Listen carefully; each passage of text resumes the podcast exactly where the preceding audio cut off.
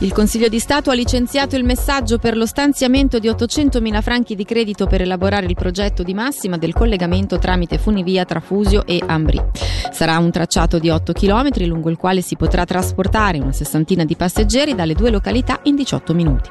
Sentiamo Thomas Bühler, capo area opere strategiche della divisione delle costruzioni. La scelta della funivia nasce da uno studio di fattibilità fatto negli ultimi anni, tecnico, che è stato accompagnato anche da una valutazione valutazione di possibili impatti socio-economici. Erano state studiate diverse soluzioni per il collegamento stradali con gallerie più o meno profonde, con strade di passo, ma anche dei collegamenti funiviari. E questi studi hanno mostrato che la soluzione più sostenibile dal punto di vista finanziario, degli aspetti ambientali, ma anche delle possibili ricadute socio-economiche fosse quello di un collegamento funiviario e in particolar modo di un collegamento funiviario diretto tra Fusio e Ombri. Dando seguito a queste conclusioni conclusioni, il messaggio licenziato dal Consiglio di Stato vuole adesso dare un segno tangibile di prosecuzione delle attività di progettazione. Affrontare il progetto di massima va comunque detto che questo messaggio deve ancora essere approvato dal Gran Consiglio. La polizia cantonale grigionese in collaborazione con le forze dell'ordine ticinese ha arrestato a Balerna tre uomini autori di diversi furti commessi in Mesolcina settimana scorsa. Si tratta di un trentenne algerino e due sedicenni, un siriano e un algerino che hanno messo in atto i furti in 11 auto, 9 a Roveredo e 2 a Cama, oltre che un furto in un'abitazione.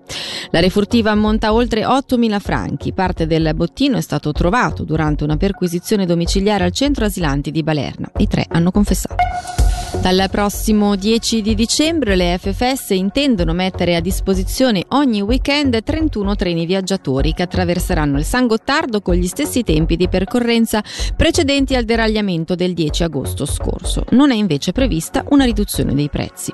Per i dettagli sentiamo Michele Sedili. La nuova offerta entrerà in vigore previa autorizzazione di sicurezza dell'Ufficio federale dei trasporti che, spiega l'azienda, dovrebbe arrivare in tempi brevi.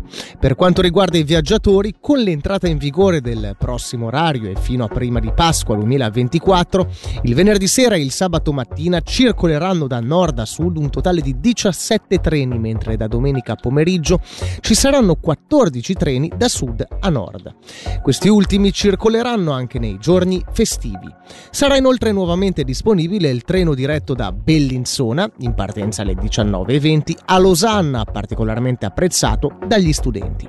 Le FFS stanno valutando come adattare l'offerta per il trasporto di viaggiatori e merci per il periodo successivo, in particolare per i fine settimana festivi di Pasqua, dell'Ascensione e della Pentecoste. Saranno fornite maggiori informazioni nel primo trimestre del 2024. Nella loro nota le ferrovie federali svizzere affermano inoltre che pur comprendendo le richieste di ridurre i prezzi a causa delle attuali condizioni di viaggio da e per il Ticino, il settore non lo prevede per il prolungamento dei tempi di viaggio.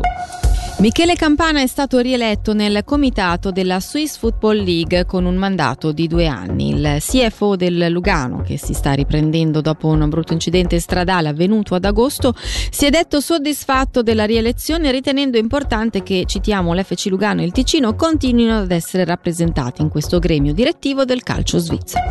Infine l'Hockey, questa sera l'Ambria ospiterà la Gottardo Arena il Berna. Se i biancoblù dovessero vincere soffierebbero il quarto posto in classifica proprio agli Orsi.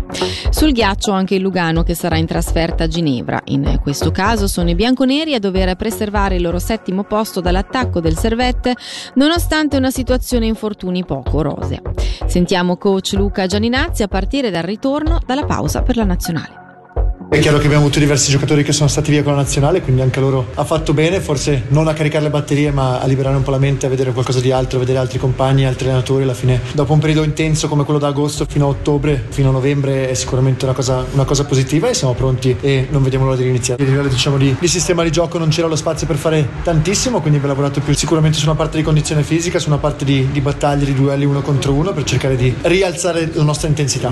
Il punto reale è che avevamo un roster all'inizio della stagione che oggi non abbiamo più, ma questa è la realtà e dobbiamo semplicemente accettarlo ed è così. Sicuramente ci dispiace, sicuramente non siamo contenti che sia così, però non serve niente piangerci addosso.